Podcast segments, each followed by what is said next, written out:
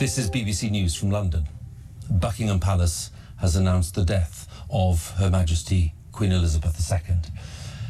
In a statement, the palace said the Queen died peacefully at Balmoral this afternoon. The King and the Queen Consort will remain at Balmoral this evening and will return to London tomorrow.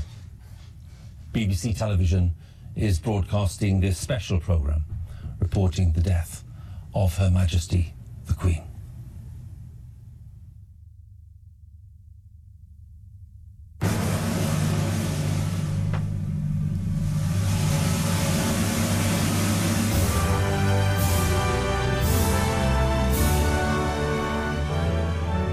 Dronning Elizabeth II er død. Himlen over England var grå, og regnen silede ned i går, da det britiske kongehus offentliggjorde, at verdens længst siddende monark, dronning Elizabeth II, var sovet stille ind. Dronning Elizabeth II døde i en alder af 96 og bar den britiske krone i 70 år. Hun har været statsoverhoved i 32 lande, men i løbet af de sidste 70 år har dronningen oplevet et imperium i opløsning, en familie i opløsning og en verden, der ser helt anderledes ud end den, hun arvede fra sin far, da hun besteg tronen i 1952. Dronning Elizabeth II var på mange måder et af de sidste levende symboler på den verden, der eksisterede før 2. verdenskrig. Spørgsmålet er jo så nu, hvad skal der ske med Storbritannien, og hvad skal der ske med Commonwealth, og hvad skal der i det hele taget ske med det britiske monarki? Du lytter til Frederiks Værk her på 24/7, og i dag der skal vi se nærmere på de 70 år, dronning Elizabeth II sad på tronen. Og så skal vi også se på et kongehus og en verden i forandring. Men vi skal også se fremad, for var dronning Elizabeth den sidste lim, der holdt skårene sammen i den knuste vase, der udgør Storbritannien og Commonwealth? Mit navn det er Frederik Vestergaard. Rigtig hjertelig velkommen til.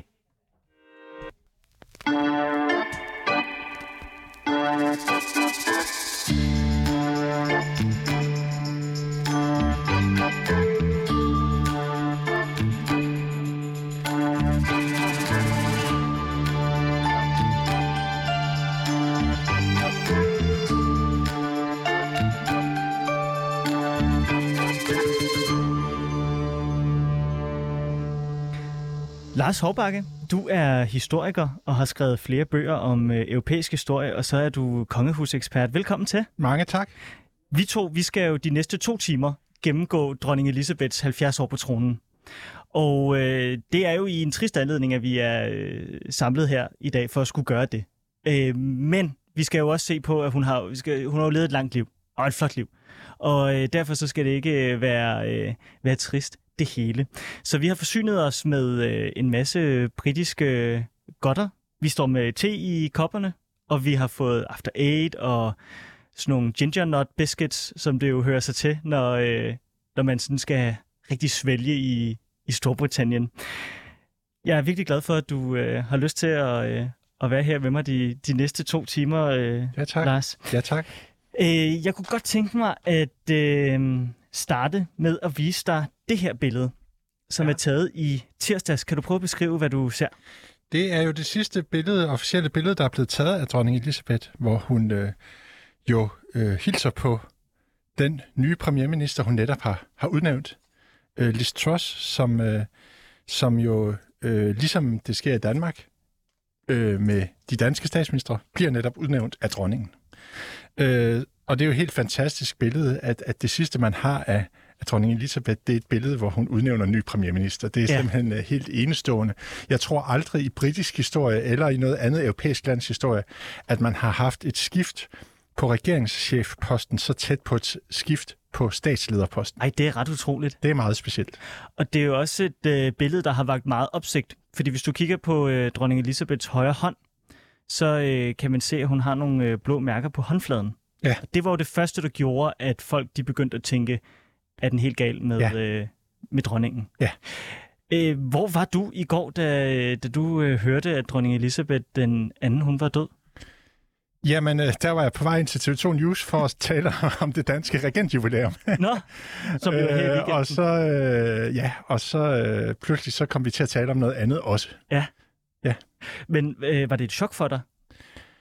Det var en overraskelse, at det kom netop nu, fordi der var jo ikke, man havde jo ikke haft idé om, at der var noget under opsejling lige netop nu.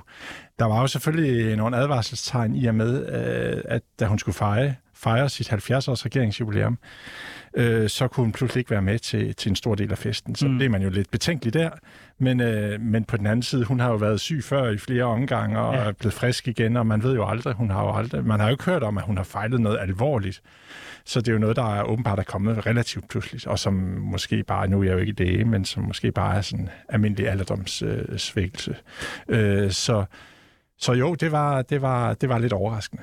Jeg vil sige, at jeg blev ret overrasket, fordi da jeg så Liz Truss blive indsat som premierminister her i tirsdag, så synes jeg, at det ligner en dronning i fuld vigør.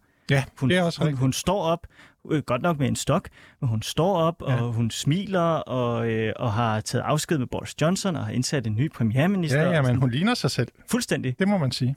Jeg ved ikke med dig, Lars, men jeg var sådan lidt glad for, at hendes sidste... Det er bare rent privat. Jeg var ret glad for, at hendes sidste gerning som dronning, det var at sige farvel til Boris Johnson. Og hej til hende. Hvis man ser på, hvor mange premierministre hun har skulle indsætte, ikke? Startede det jo med Churchill, og så sluttede det med Boris Johnson. Det havde været lidt trist på en eller anden måde. Det kan man sige. Det var i hvert fald været en meget speciel premierminister, hun havde sagt farvel til den omgang. Ja. Men dronning Elizabeth er jo den type... eller var jo den type regent, som jo tog imod alle med samme professionelle imødekommenhed, når hun skulle udnævne og afskedige premierministre. Fuldstændig lige meget, hvad hun ellers syntes om dem. Der var jo ikke ret mange, der vidste, hvad hun egentlig mente. Og det var jo det, der var hendes specielle måde at være dronning på, og som jo også hun har nyt stor respekt for. Netop det der med, at hun aldrig rigtig gav udtryk for sine holdninger. Og det på godt og ondt, man kan sige... Hun blev også en lidt farveløs person på den måde, i forhold til vores dronning Margrethe for eksempel, som jo, når hun for eksempel holder nytårstaler, jo kommer med alle mulige betragtninger om alt muligt, både de store begivenheder ude omkring i verden, og helt ned til det helt nære, hvordan vi opfører os og opfører os over for hinanden og behandler hinanden. Når man så dronning Elisabeths nytårstaler, eller i Storbritannien var det faktisk en juletale, der holdt den 25. december, så var der aldrig de der personlige betragtninger og moralske overvejelser i særlig høj grad. Det var mere sådan en formel tale, hvor hun sådan sagde nogle af de samme ting år efter år. Der kunne godt være lidt undtagelser i det, afhængig af, hvad der var sket i årets løb. Men det var en helt anden type dronning, end vores dronning Margrethe var. Ja. Og det afspejler jo også for forskellige forventninger, man har til et kongehus i forskellige lande, afhængig af, hvad landets historie er. Ja, for altså, vi skal tale om i dag, Lars, så udviser hun jo, har udvist en historiske ro og det indædte krav på at hele tiden holde sig til den protokol, der er forventet af hende fra kongehusets side. Men nu, apropos protokol, så går Storbritannien jo ind i en 10-dages soveperiode. Hvad er det for noget? Jamen, det er sådan en tradition, man har, at nu er det jo længe siden, den har været praktiseret sidst, men det er jo sådan en tradition, man har, at man siger, at der skal gå præcis 10 dage fra monarken dør, og så til begravelsen finder sted, og hvor der så er officielt landesorg. Og det er simpelthen sådan en tradition, man holder fast i, og som jo også hænger sammen med måske igen, at Storbritannien er et lidt anderledes monarki end mange andre, fordi de har den der store fortid som den store imperiemagt og har haft det her kæmpe kolonirige. Så har de nogle lidt mere gammeldags traditioner, og det skal her alt sammen være lidt mere pompøst og storslået i livet, såvel som i døden, kan man sige. Og det er det her jo også et udtryk for. Det er sådan noget med, så vidt jeg kan forstå, så skal flagene være på halv i de her 10 dage. Ja. På offentlige bygninger. Det er rigtigt, ja. Og parlamentsmedlemmerne, de skal gå med sørgebind, sort sørgebind i parlamentet. Ja. Det er jo heller ikke noget, vi kender fra Danmark. Det lyder meget sådan andægtigt. Ja, men det er det også. Og det passer meget godt til dronning Elisabeths stil i den tid, hun var dronning. Ja. At det er sådan, der skal være meget formelt, og der skal være meget sådan med ting, der skal foregå med en stor værdighed. Og det skal også være meget seriøst på en eller anden måde. Allerede inden at det ligesom kom ud til offentligheden, så havde BBC jo skiftet fra farve til sort-hvid i deres grafikker. Og det hele var ligesom sådan meget timet og tilrettelagt, som vi også kunne høre i introduktionen her, ikke? Hvor at nyhedsoplæseren, han sidder i sort jakkesæt, sort slips og fortæller det her, og så kommer der en sort skærm, hvor der så bliver spillet God Save the Queen, og så kommer dronningens våbenskjold langsomt til syne på tv-skærmen. Ligger der sådan en helt klar plan for, hvad der sker, når en monark dør? Ja, det gør der. Det har man helt fast praksis for, men det er klart, at der er nogle ting, som har forandret sig i tidens løb. Dengang vi havde det forrige regentskifte, der kunne man jo af gode grunde ikke helt gøre det på samme måde, fordi der var tv simpelthen meget nyt. Ja. Der havde man jo ikke de der traditioner og de samme tekniske muligheder for, hvordan man kunne gøre det. Altså, vi havde kun haft tv i Danmark i 1 år, dengang dronning Elizabeth blev dronning, og det siger jo lidt om, hvor længe hun har siddet i virkeligheden. Ja. Og der var jo en del danskere, der anskaffede sig tv-apparat for at kunne se hendes kroning i 1953. Ja. Så det var meget... Det var meget anderledes, men der er ingen tvivl om, at dronningen har selv været med til at planlægge også, hvordan hun gerne ville have det i alle mulige detaljer, den dag hun ikke var der mere.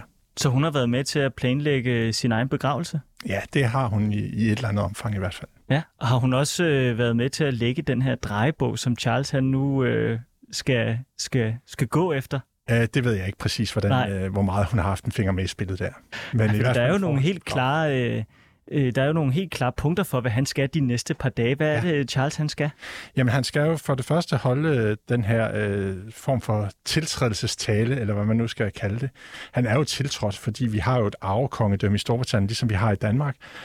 Og man er jo konge i det øjeblik, den foregående konge eller dronning dør. Men derfor skal han jo alligevel holde en tiltrædelsestale, og så er der jo det her udvalg, som formelt skal godkende, at han bliver konge, og som træder sammen i løbet af et par dage efter, at forgængeren er død. Men den her tale bliver jo meget, meget afgørende den her gang. Endnu mere end den plejer at blive den tale, der bliver holdt her om nogle få timer. Fordi det er jo sådan, at prins Charles, ifølge meningsmålingerne, i al den tid, han har været tronarving, de seneste mange år i hvert fald, har været væsentligt mindre populær end sin mor, dronning Elisabeth. Og derfor så bliver det jo ret afgørende, hvad han siger i den her tale, hvordan han forklarede den. Ligesom da han for en halv times tid siden gik rundt og så blomsterhavet nede foran Buckingham Palace. Hvordan så han ud? Jamen der gik han rundt og var meget sådan, kan man sige, afslappet og meget uformel. Og det var det, der var det særlige ved den måde, han gjorde det på i forhold til, hvad man plejer. Han gik og gav sig tid til at se på alle blomsterne, gav hånd til alle de mange britter, der var mødt op på forreste række, som jo stod for at give dronning Elizabeth udviste den sidste ære for hende og også hilse på ham.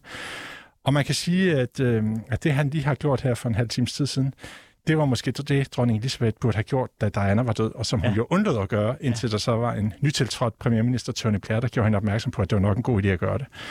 Fordi det var jo meget upopulært, at hun ikke ville gå ned en gang og se på blomsterne, og hun ikke ville gå rundt og hilse på folk, og ikke holde tale og sige noget pænt om Diana og sådan noget.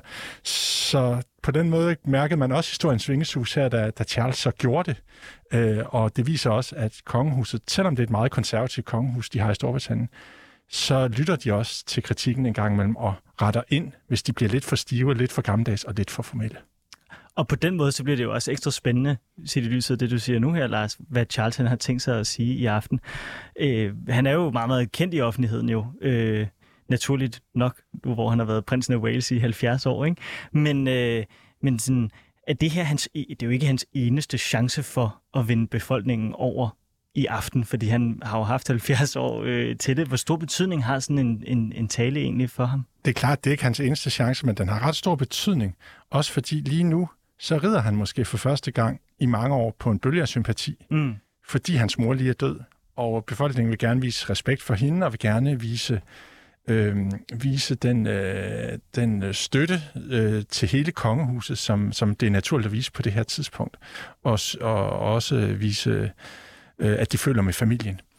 Så derfor har han jo en enestående chance, kan man sige, i forbindelse med den her tale, og i forbindelse med den måde, han opfører sig på i dag og de kommende dage og uger her, for måske at vende det der billede, der ellers er ham som en lidt stiv, gammeldags royal type, som også har en masse ting med sig i bagagen med alle de her familietragedier, som vi jo alle sammen kender til. Gik han alene og så på blomsterne, eller havde han Camilla? Han havde Camilla med. Ja. Dronning Camilla, som hun nu kommer til at hedde, eller dronningegemal, eller hvis vi skal oversætte det meget direkte, som de kalder det i England. Men vi ville jo kalde det dronning. Ja, og det er også spændende at se, hvordan det bliver med hende og offentligheden nu, ikke? Præcis. Ja. Og man kan sige, at hun var også god til at gå afslappet rundt og se på de her blomster og så videre, så vi har et kongepar nu, kan man sige, der hviler i sig selv. Måske også, fordi prins Charles nu er blevet gift med den, han måske egentlig helst ville have været gift med fra starten. Så det, på den måde virkede de jo meget naturlige i det, vi så i dag. Der gik jo næsten et år fra, at dronning Elizabeth hun blev dronning, til at hun blev kronet som dronning. Ja. Tror du også, der kommer til at gå meget lang tid med Charles? Der kommer til at gå nogle måneder også, men om det når at blive 22, eller det først bliver lidt ind i 23, det er ikke til at vide. Men det er rigtigt, hun blev dronning i 52, og så blev hun først kronet i 53, og det er meget normalt. Sådan gør man i Storbritannien. Men dronningens far havde 5 måneder. Hvad? Dronningens far, kong George, han havde 5 måneder. Ja, det er præcis. Ja. Det er ikke til at sige, om det bliver før eller efter årsskiftet. Det kan nemt ske, at det trækker ind i 23. 2023, som det hedder på nudansk. Men det er jo sådan, og det er jo det, der er det interessante ved det også, igen det der med de forskellige landes historie i forhold til hinanden, at i Storbritannien, der har man holdt fast i det her med, at en dronning eller en konge, en regerende dronning eller en konge, de skal altså krones. Og det er man jo gået fra i langt de fleste, eller i alle de andre europæiske kongedømmer. Det har man gjort før i tiden, men det har man jo afskaffet for længst, fordi det er noget, man forbandt ved enevælden osv. Ja. Så danske konger bliver jo ikke kronet i dag, selvom der er samtidig nogen, der kommer til at sige det i nogle tv- eller radioudsendelser. Så det sker jo ikke. Det har det ikke gjort, siden vi afskaffede enevælden i 1848, og det viser noget om det britiske kongehus' særlige karakter og den der opfattelse af, at de er noget særligt i forhold til de andre kongehus, at man altså lidt mere traditionsbunden holder lidt mere fast i de historiske ting, fordi man også har haft det her store imperium, og der man har en følelse af at være lidt vigtigere faktisk end de andre kongehus i Europa. Ja, 1953 var jo også en ganske anden tid for kongehuset som institution og for Storbritannien som nation. Og det er jo så 70 år siden, eller 69 år siden, at man har haft en kroning i Storbritannien. Tror du, at Charles han vil benytte den her lejlighed til at gøre noget nyt ved det her format, altså kroningen, ligesom at dronningen jo også tilføjer noget nyt i form af tv og sådan? Jeg tror lige præcis, kroningen, det vil måske være en af de ting, som man holder fast i, og gøre på den måde, man plejer at gøre det på. Men det er ikke til at vide. Man kan jo, de kan jo ændre på traditionerne, som de har lyst til. Jeg kan ikke vide det 100% sikkert. Nej. Men jeg vil skyde på, at det er en af de ting, man holder fast i, fordi det netop er sådan en gammel tradition, som netop, hvor noget af det fine ved den, det er netop, at man gør på samme måde, som man har gjort i århundreder. Ja. Og så kan der være en masse andre ting udenom det der formelle med kroningen, som man laver om på. Men selve kroningsceremonien, den tror jeg vil komme til at ligne det, den har gjort i mange århundreder. Der var 1 minuts stilhed i FN i dag. Der har været, jeg ved ikke, hvor mange tv-kanaler rundt om i verden, der har ryddet sendefladen til fordel for dronning Elizabeth II, og statsledere over hele verden har jo stået i kø for at udtrykke deres sympati med kong Charles og fortælle, hvor meget de holdt af dronning Elizabeth II. Er det sådan lidt for meget, at hele verden går på den anden ende over, at dronningen i et skrumpende imperium er død, eller er det helt på sin plads, at vi hylder dronning Elizabeth på den her måde? Det er meget naturligt, kan man sige, på den måde, at det er jo et imperium, der har haft stor betydning i verdenshistorien. Og det er klart, at alle de lande, der i dag stadigvæk har hende som statsoverhoved, for eksempel store lande som Australien og Canada og New Zealand, men også andre lande, som jo er med i Commonwealth, som ganske vist er republikker i dag, for eksempel Indien, Tanzania, Uganda, Kenya, Sydafrika, Pakistan, man kunne blive ved. Jamen det er klart, at folk er optaget af det her, fordi det er en del af deres historie, på godt og ondt. Der er selvfølgelig mange mennesker i Indien og Pakistan og Bangladesh og så videre der nok, og Afrika, der gerne vil have været foruden at være en del af det britiske imperium, men det er jo ikke desto mindre en del af deres historie. Så på den måde kan man jo godt forstå, at der er stor opmærksomhed omkring det. På den anden side kan man også sige, nu skal man jo ikke sige noget meget negativt om en, der lige er død, men man kan også sige, at dronning Elizabeth var jo meget sådan selvbevidst i forhold til også kongehuset og det her med, hun var meget, meget formel og kunne virke lidt stiv i det.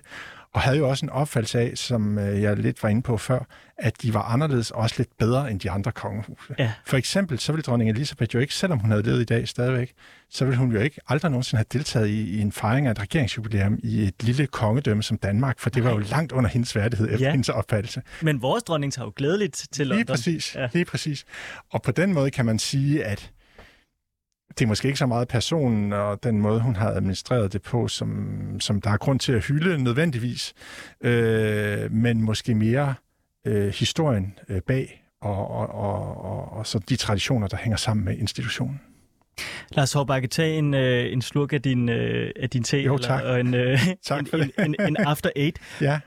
Og så synes jeg, at vi skal gå til makronerne, og jeg har ligesom delt dagens program op i en masse forskellige runder, som vi skal igennem. Og den første runde, vi skal igennem, det er dronningens ledelsesstil.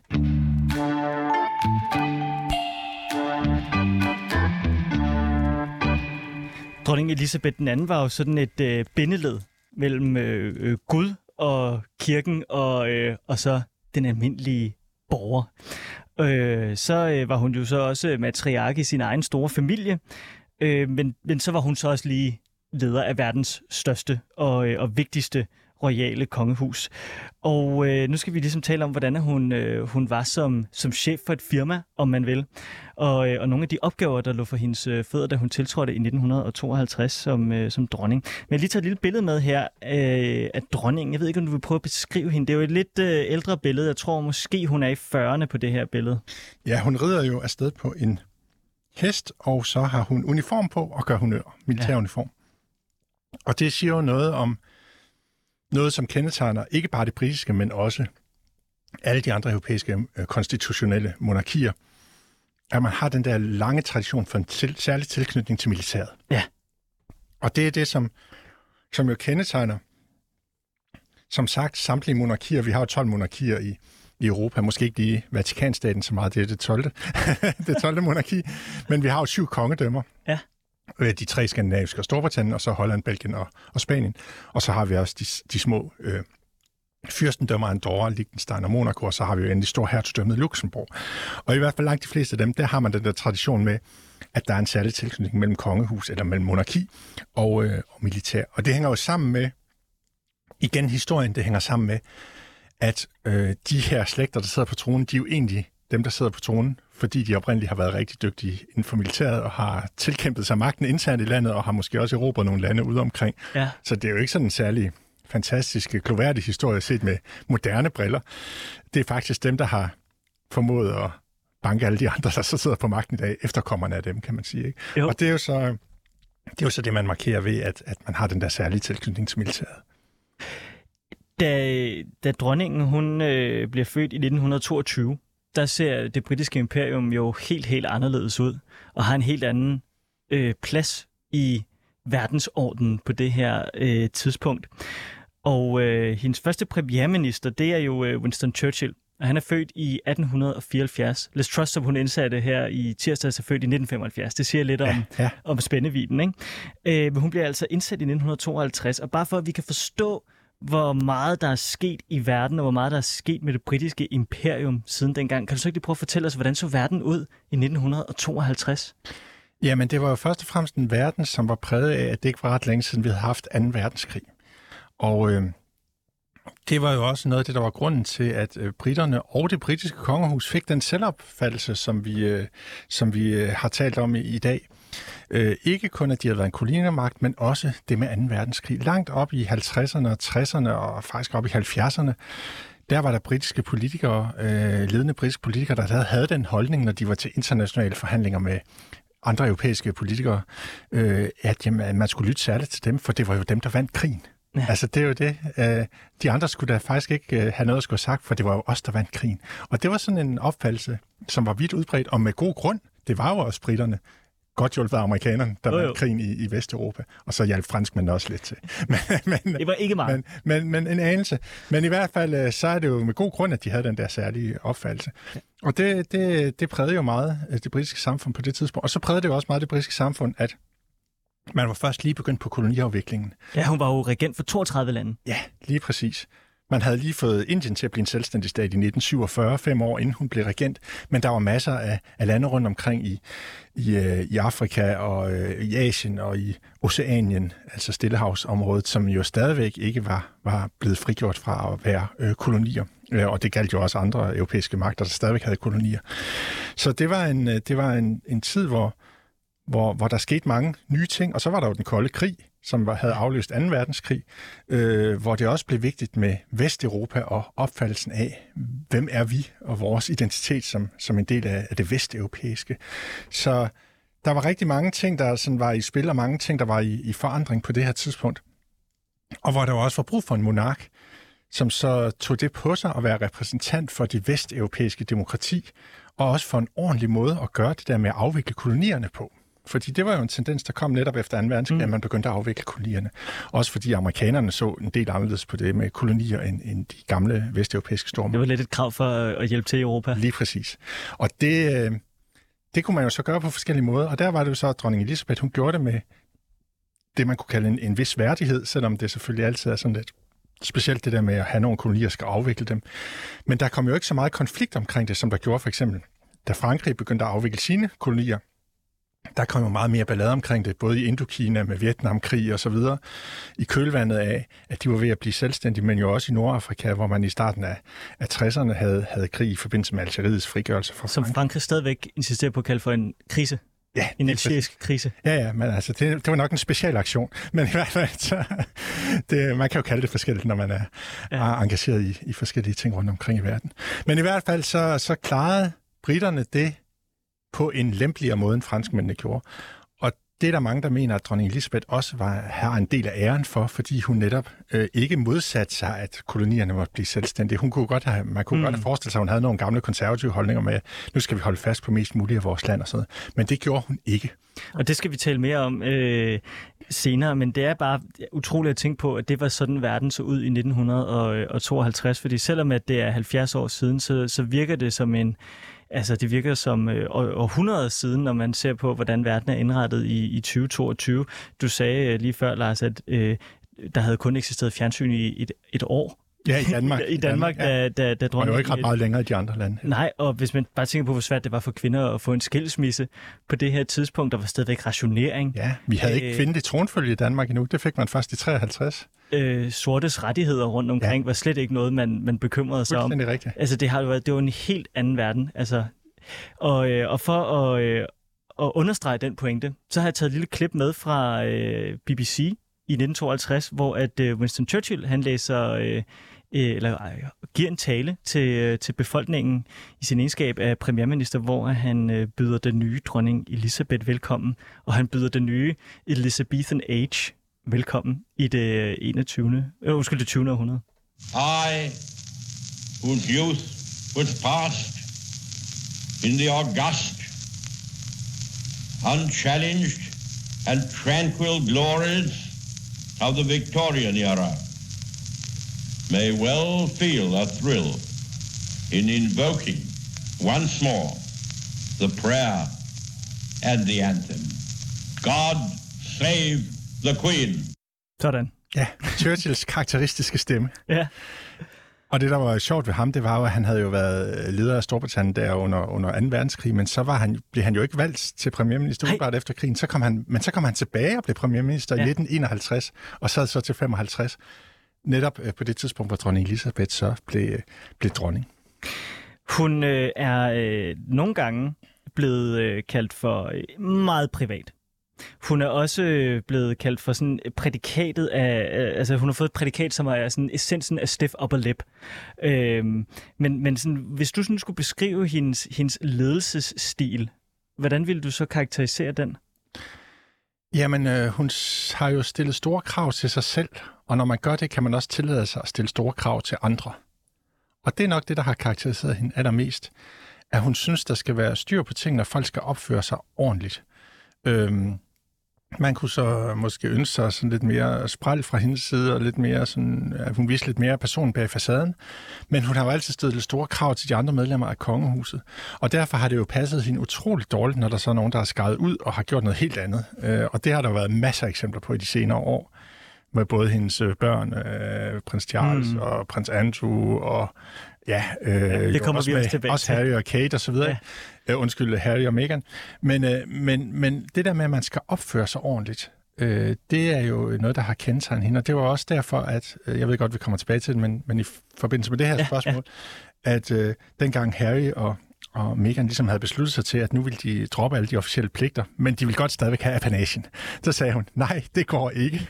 Altså pligter og løn må ligesom følges ad, og derfor så bliver jeg nødt til at afgive apanagen også, hvis I virkelig sådan vil melde jer ud af det hele. Ja. Og det er sådan et udtryk for hendes ledelsesstil, at der skal være orden i tingene, og det skal sådan være gå efter en snor i ordets positive betydning også.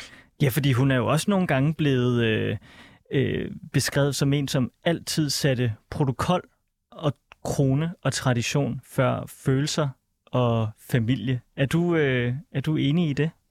Ja, det er jeg. Altså,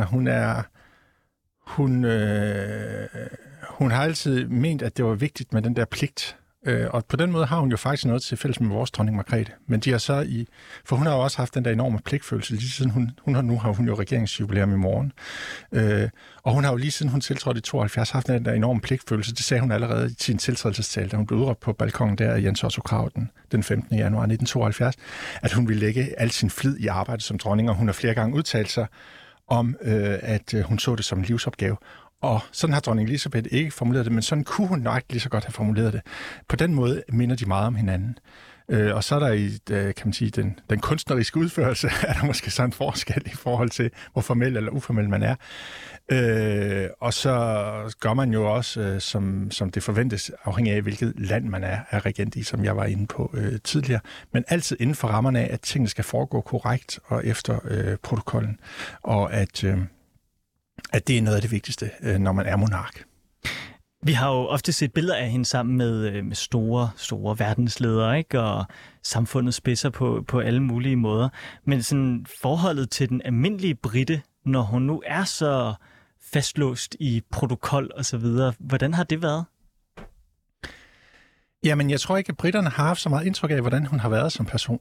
Nej. Men det tror jeg sådan set heller ikke, de har været ked af, fordi de har jo nogle andre forventninger til et kongehus, end vi har som danskere. Og det var det, jeg var lidt kort inde på i starten, men som jeg synes er meget, meget vigtigt at uddybe, fordi der afspejler det enkelte lands historie jo meget, hvad er det også for et moderne monarki, man har fået i dag. Ja. Og det der med, at man har haft det der kæmpe imperium, det gør altså, at man, hvis man er en del af den britiske befolkning, i hvert fald den del, der går op i kongehuset og går ind for det, så synes man også, at den kongelige skal være noget meget ophøjet og noget meget formelt, ligesom de var, de her ledere af det britiske imperium. Hvis man derimod er dansker, og vi har det her lille hyggelige kongehus, som er sådan lidt eventyragtigt, lidt H.C. Andersen-agtigt måske i virkeligheden, fordi vi har været en småstat de seneste 200 år mindst, og ikke rigtig har spillet nogen stor rolle. Jamen, så synes man jo, at det gælder om, det er, at man skal hygge sig, og det skal være sådan meget nede på jorden og uformelt alt sammen. Og vi er jo nærmest, det er jo sådan en del af vores nationale identitet, vi er nærmest stolte af, hvis det er sådan lidt uformelt og lidt selvironisk og lidt humoristisk. Derfor kan vi jo godt lide, når vores dronning gør noget, hvor hun også viser, at hun har selvironi, for eksempel. Ja. For eksempel møder op til Ulf Pilgaards sidste forestilling i Cirkusrevyen, og pludselig giver ham en gave, fordi han har spillet hende så mange gange forklædt som dronning, ikke? Ja. Og så ovenikøbet giver ham en askebæger. Det er jo sådan noget, danskerne godt kan lide, fordi det viser jo noget om den der selvironi. Det vil dronning Elizabeth aldrig gøre. Hun vil aldrig nogensinde komme og give en gave til en, der har parodieret hende. Altså, det viser noget om den der forskel. Men danskerne er jo, i modsætning til britterne, meget stolte af det der selvironiske, og også på en måde lidt stolte af, at vi er den der lille nation, som vi mener aldrig rigtig har gjort noget. Det passer jo så ikke. Det er bare, fordi vi har været uheldige i vores krig, at det er en sådan. Men det er jo sådan en del af den der danske folkekarakter, som er helt anderledes end den britiske. Piet Hein, synes jeg, sagde det så super godt. Afdød forfatter Piet Hein for nogle år siden, det der med den danske mentalitet, han sagde, danskerne er det mest beskedne folkefærd i verden. Også på den måde er vi bedre end andre. Og det viser noget om det der med, at vi er sådan stolte af, hvis det er sådan lidt småt, og det er hyggeligt, og sådan noget, og vi er lidt stolte af, at vi ikke gør noget stort ud af det hele. Og det er også det, der afspejler sig i den måde, vores dronning er dronning på, i forhold til det, som dronning Elizabeth har repræsenteret. Ja, fordi britter tager sig selv enormt seriøst. Og de tager deres fortid enormt. Så jeg ved godt, de også har meget selvliv. De har meget humor og sådan noget, men... Jo, men deres sådan historiske fortid... Præcis. den er de altså virkelig, de synger jo stadigvæk, eller det er de jo så lige holdt op med, men indtil for ganske nyligt sang de jo stadigvæk Rule Britannia til årets store koncertafslutning, The Royal Promenade, tror jeg. Det tror jeg faktisk, de gør stadigvæk. Nå, gør de stadigvæk det? Gør de stadigvæk det. Okay. Der synger de det der helt faste program med Rule Britannia og nationalsangen og alle de der, som de skal have til sidst i en helt bestemt rækkefølge. Det er vældig festligt. Det gør de stadigvæk. Det er jo meget typisk. Vi griner lidt af vores tabte krige, måske, fordi det bliver vi nødt til. Men de tager det meget, meget seriøst. Og det er selvfølgelig også klart, at det gør man, når man har i nyere tid været involveret i sådan noget som 2. verdenskrig, hvor mange britter i dag jo har nogle bedsteforældre, måske, der er døde i krigen eller et eller andet. Ja, præcis. Og det her med, at hun har været så fastlåst i formalitet, det er noget, som hun, tror jeg rent personligt, har været nødt til at bryde på et tidspunkt, når der er nogen fra hendes presseafdeling, der har sagt, nu bliver du altså lige nødt til at vise lidt følelser om en anden form for menneskelighed. Og derfor så har jeg lige taget to klip med til dig, eller to ting, vi lige kan tale om i forhold til hendes humor.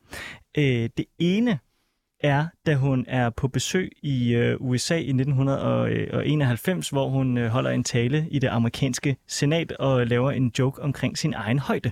I do hope you can see me today from where you are. Fordi den her talerstol er meget høj, og hun er meget lav. Hun siger det uden at fortrække en mine i øvrigt. Altså, hun smiler ikke. Jeg tror, der findes meget få billeder på nettet af hende, der smiler, hvor hun smiler. Ja, det tror jeg også. Der er ikke så forfærdeligt mange billeder. Så skal det være manipuleret i hvert fald. Ja. Ja. Nå, så har jeg også lige taget et lille klip med fra en video, som blev lavet i forbindelse med 70-års jubilæet her i juni, hvor dronningen hun sidder til et teselskab med bjørnen Paddington. Mm-hmm. Og så tager hun altså lige en af bjørnen Paddingtons livretter op af tasken, nemlig en marmelade med. Perhaps you would like a marmalade sandwich. I always keep one for emergencies. So do I. I keep mine in here. Oh. For later. Og så har jeg lige taget et lille sidste billede med til dig her, Lars, hvor du kan se, at dronningen hun simpelthen fotobomber to australske atleter til Commonwealth Games i Glasgow, hvor hun lige sniger sig op bagved og smiler på deres selfie. Havde dronningen humor, eller var hun stiff op og lip? Det er meget svært at sige, hvor dybt det stak egentlig, det der med hendes humor. Altså, det siges jo, at hun havde meget humor indad til, men hun ikke viste det udad til. Ja. Og hun også blandt andet faldt for sin mand, prins Philip, fordi han også havde meget humor. Ja. Men det var jo ikke sådan noget, som dronningen gik og skiltede med. Det var mere noget, som prins Philip gjorde, at han kunne godt sige en masse kommentarer rundt omkring, når de var på besøg. Men det hænger jo netop sammen med den der forskellige rolle, de havde, og hendes pligtfølelse i forhold til, at når man er statsoverhoved, så skal man noget andet, end hvis man bare er prinsgemal eller et andet medlem af kongefamilien. Så har man en særlig forpligtelse. Men det kunne måske samtidig i nogle situationer have blødt lidt op, hvis hun havde vist lidt mere humor, i stedet for, at hun skulle opfordres til det, og det her med Paddington og så videre. Det kan godt komme til, i hvert fald på en dansker, virkelig lidt påtaget måske i virkeligheden, ikke? Selvom det jo er ment humoristisk. Så det virker sådan lidt koreograferet, lidt stift mange af de gange, hvor hun sådan forsøger sig med det humoristiske. Men jeg tror simpelthen, at det delvis er sådan, som hun er som person.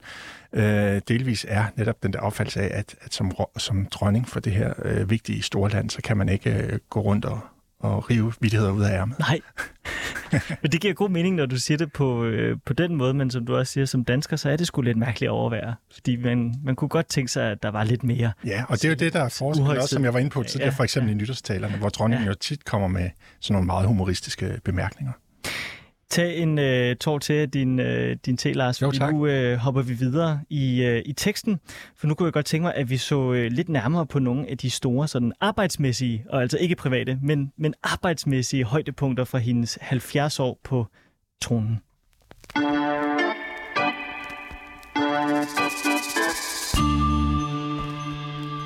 Vi kan jo starte med begyndelsen, havde jeg nær sagt. Det øverste billede her, jeg har taget med til dig, Lars. Hvad ser du der?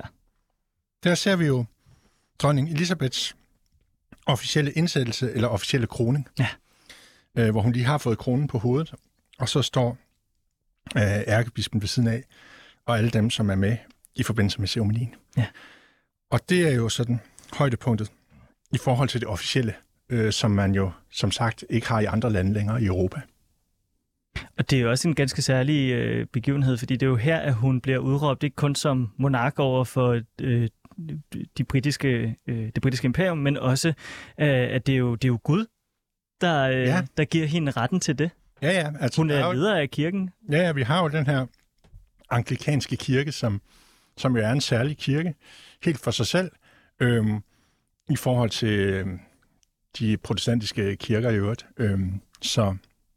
Så jo, der er jo, kan man sige, en middelalderlig tradition, som er ført videre her, i forhold til, at hun ligesom får givet magten fra Gud. Det er sådan nærmest måske, jeg ved ikke, om hun ville formulere det sådan i dag, men det er nærmest sådan det, man havde jo som ideologi i middelalderen. Ja. Og det der med, at man har sin egen kirke, som igen er en anden end den evangelisk-lutherske, som vi har i Norden og Nordtyskland, og noget andet end kalvinismens kirker rundt omkring. Men at man har sin helt egen kirke, det er jo også noget, der øger den der opfattelse, også i kongehuset, af, at man er noget særligt anderledes end de andre europæiske monarkier. Ja. I øvrigt er det jo meget sjovt, fordi selvom de jo tager det med kirken meget højtideligt, så er baggrunden for, at man fik sin egen anglikanske kirke, der tilbage i 1500-tallet. Det var jo netop, at Henrik den 8., en af hendes forgængere på tronen... Han ville så gerne skilles. Og det kunne han ikke få lov til at paven. Hvad gør man så? Så må man jo lave sin egen kirke, i stedet for at blive ved med at være medlem af den romersk-katolske kirke. Og så gjorde de det, at de dannede deres egen kirke, og i starten var der faktisk ikke rigtig nogen forskel i forhold til den romersk-katolske kirke. Så skulle man så til at opfinde efterfølgende, hvad skal vi så putte af indhold i den her kirke? Og så efterhånden udviklede man et særligt indhold, en lidt anden måde at se på tingene på, en særlig liturgi, som det hedder i kirkesprog, og så videre, og så videre. Men det er sådan lidt ligesom et parti, politisk parti, der bliver stiftet, fordi der er nogen, der bryder ud på grund af nogle personstridigheder, og så skal man bagefter til at opfinde indholdet. Ikke? Så det er meget sjovt at tænke på, når de så ellers tager det så alvorligt, det der med, at vi har sandelig vores helt egne, vores egen anderledes kirke end alle de andres. Jeg synes også, det er interessant at bemærke, at ved indsættelsen her i 1953, der er det den første kroning, som bliver filmet på tv. Og det er jo så nok også noget at gøre med, at tv'et jo først lige er blevet opfundet på det her tidspunkt. Men altså det her med, at du kan... Og prins Philip skulle have været meget inde over sådan koreograferingen af det her i forhold til tv-kameraerne og så videre. Det der med, at du kunne zoome helt ind på dronningens ansigt i det øjeblik, at kronen blev lagt på hendes hoved. Det er rigtigt, men det er jo sådan set meget fremsynet fra kongehusets side. For det var jo slet ikke sikkert, at man havde haft lyst til, at kroningen skulle filmes på det tidspunkt til tv. Så det er jo rigtig godt set faktisk af kongehuset og deres rådgiver, hvem der nu har fundet på det præcis, om det er prins Philip eller hvem det er, det ved vi ikke præcis, men han har jo efter, så vidt vi ved, haft et stort ord at skulle have sagt her. Og det er jo som sagt rigtig godt set, at det er vigtigt, at befolkningen de nu får... lejlighed til at se mere til de kongelige, end de har gjort tidligere, og at man kan bruge tv'et på den her måde. I 1966, der finder der en begivenhed sted i Aberfan i Wales, som ender med, at dronningen udtaler, at hendes ageren under den her krise her, det er hendes største fortrydelse i de år, hun har siddet på tronen. Prøv at beskrive det billede, jeg lige har lagt foran dig, Lars. Jamen altså, der ser hun jo meget nedtrykt ud og går og det er jo et meget meget dystert billede. Går blandt en folkemængde, som hvor hun er meget nedtrykt. Jeg ved ikke lige hvad det er. Det går på det du hensyder til. Jamen det der jeg hensyder til, det er at i den walisiske mineby Aberfan. Der sker der en frygtelig mineulykke, som ender med at tage livet af 144 mennesker, og også rigtig mange børn. Hun ender først med at besøge byen 8 dage efter, at ulykken fandt sted. Og til hendes besøg, der ser man hende næsten græde, og hun taler med de almindelige borgere i byen, der har mistet børn og ægtefæller. Og sådan, det er vel næsten... Men er det så det, hun fortryder, at hun kom for sent? Eller fortryder hun, var ved at komme til at græde? Nej, bare roligt. Fordi jeg var ikke hun fortryder, at hun kom for sent. Nå, okay. Hun endte først med at sende Philip afsted. Ja. Og så kom der et stort pres på, at hun skulle altså også besøge byen. Ja, og, men det minder jo meget om 1997 efter Dianas død. Præcis. Hun har selv beskrevet det som, at grunden til, at hun ventede så lang tid, det var fordi, hun ville gerne sikre sig, at oprydningsarbejdet det var blevet gjort nogenlunde færdigt, sådan så at man ikke skulle bruge ressourcer på hende. Mm-hmm. Og okay. At man skulle bruge tid på at få vist hende rundt, når man nu kunne bruge tid på at finde folk, der var blevet begravet under store mængder kul. Ja. Men altså et sådan meget stort punkt, fordi hun er jo ung her og står næsten og græder i offentligheden. Ja. Men altså, det er jo meget typisk for hendes måde at være dronning på, at hun sådan har været tilbageholdende med at både vise følelser, men jo også med måske at slå til i de situationer, hvor hun skulle netop være gået ud og have vist nogle følelser, og have vist, at hun havde forståelse for befolkningssituationen. Det er måske der, hvor hun har svigtet mest i hele sin regeringstid. Det er, når der var sådan nogle tilspidsede situationer, som den her, og så den i 97, hvor hun måske burde have reageret anderledes. Hvis vi springer lidt frem til slutningen af 60'erne, så laver man en dokumentarfilm fra BBC's side, der hedder Royal Family, hvor at der kommer, og hold nu fast, tv-kameraer ind i privaten på Buckingham Palace. Ja. Altså, hvordan har dronning Elizabeth sådan forsøgt at modernisere kongehuset, hvis hun altså har det? Jamen, det har hun jo blandt andet på den måde, ved at lade pressen komme tættere og tættere på. Men det var ikke noget unikt britisk fænomen. Nu har dronning Margrethe jo udtalt sig i forbindelse med hendes død, at hun har tit og også tidligere ladet sig inspirere af dronning Elisabeth. Men i det her tilfælde kunne det jo faktisk godt være, at det var omvendt. Fordi man har jo eksempler på det fra andre kongehuse også, at pressen får lov at komme ind og se, hvad der foregår i familien inde bag slottets mure. Og det har vi jo mange eksempler på fra Danmark, allerede på et tidligere tidspunkt end det her. Der er sådan et berømt klip fra en udsendelse, som Danmarks Radio lavede engang, mens kong Frederik 9. og dronning Ingrid var regentpar, og hvor de tre små prinsesser, som man kaldte dem, Margrethe og Benedikte og Anne-Marie, de ikke var voksne endnu. De var i hvert fald ikke myndige endnu, men altså sådan halvstore piger. Og der fik pressen også en journalist fra Danmarks Radio lov til at komme ind og se kongefamilien trække te. Så det er sådan meget det samme. Det virkede jo meget, når man ser det klip. Der er nok mange, der har set det. På DR2 har det været genudsendt mange gange i de senere år. Men det virker også ret kunstigt og opstillet. Men det er trods alt et første skridt i retning af at forsøge at modernisere kongehuset. At de kongelige personer, at man får lov til at se dem, og at de ikke bare sidder inde bag slottets tykke mure. Men tror du, dronning Elisabeth, hun har grædet knoglen og ringet til BBC af eget initiativ, eller tror du, det simpelthen har været et større folkeligt pres for at bløde op for de her meget, meget formelle, hårde strukturer, som udgør? Det er svært at sige, men altså, dronning Elisabeth har jo nok ikke været en forgangsmand på det her punkt. Hun har netop ladet sig, altså hun har været en af de sidste, der gik med på det i Europa, at pressen skulle få lov til at komme tættere på. Men fordi hun så rykkede så sent, så blev det måske også lidt for tæt på, at de fik lov til at gå. Altså det der med at modernisere i tilpas gradvist tempo, det er jo altafgørende for at bevare populariteten. Fordi i den dokumentar, der blev lavet i Storbritannien, der var der mange, der syntes, at der kom man måske lidt for tæt på dem, og det bliver også lidt for privat, nogle af de ting, der blev vist der. Og det, derfor er det vigtigt at med rettidig omhu i kongehusen og sådan hele tiden tage hul på moderniseringen og så gennemføre den gradvis. Det er utrolig vigtigt for populariteten, og det kan man jo se, når man ser, hvad har man gjort i forskellige kongehuse op igennem årtierne, sammenholdt med, hvad har meningsmålingerne vist om, hvor stor tilslutning der var til monarkiet som statsform på forskellige tidspunkter.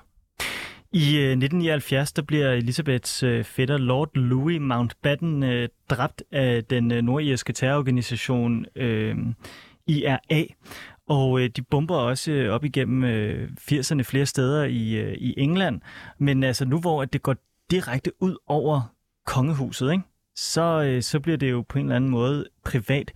I forbindelse med dronning Elisabeths død, så har jeg også fundet nogle videoer fra internettet, hvor at der er flere steder i Irland, både i Republikken og i Nordirland, er folk, der har det lidt anderledes, end man har det fra officiel side. Prøv at høre, hvad de synger på et fodboldstadion her.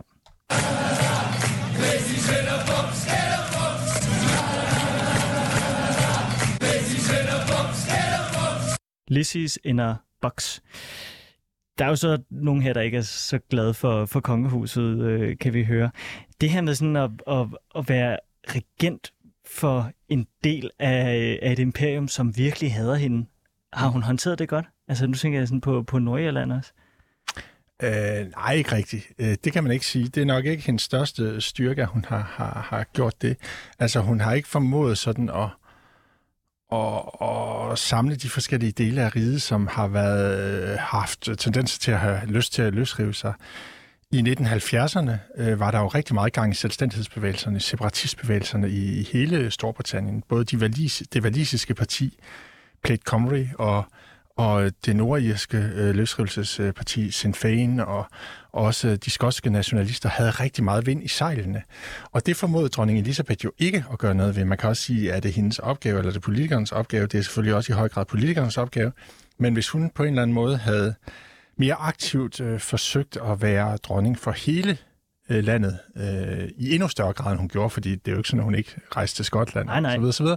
Hun elskede det. Så kunne det jo godt have set anderledes ud. Altså, der har det jo rigtig stor betydning, hvordan monarken håndterer det her.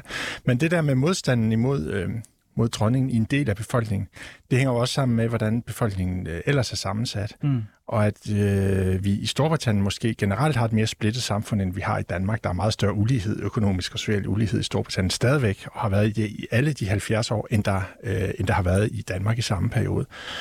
Og derfor vil der jo være nogen, som har meget få penge, og som hader alt, hvad der hedder konservatisme og nedarvede privilegier og alt det, som et kongehus jo står for også. Og derfor, derfor er der meget delte meninger i forhold til kongehuset. Det generelt har det jo en rigtig stor popularitet haft. I det meste af perioden har der været de der omkring 80% af befolkningen ifølge meningsmålingerne, der bakker op om monarkiet som statsform, undtagen da i slutningen af 90'erne og begyndelsen af 2000'erne efter alt det med Diana.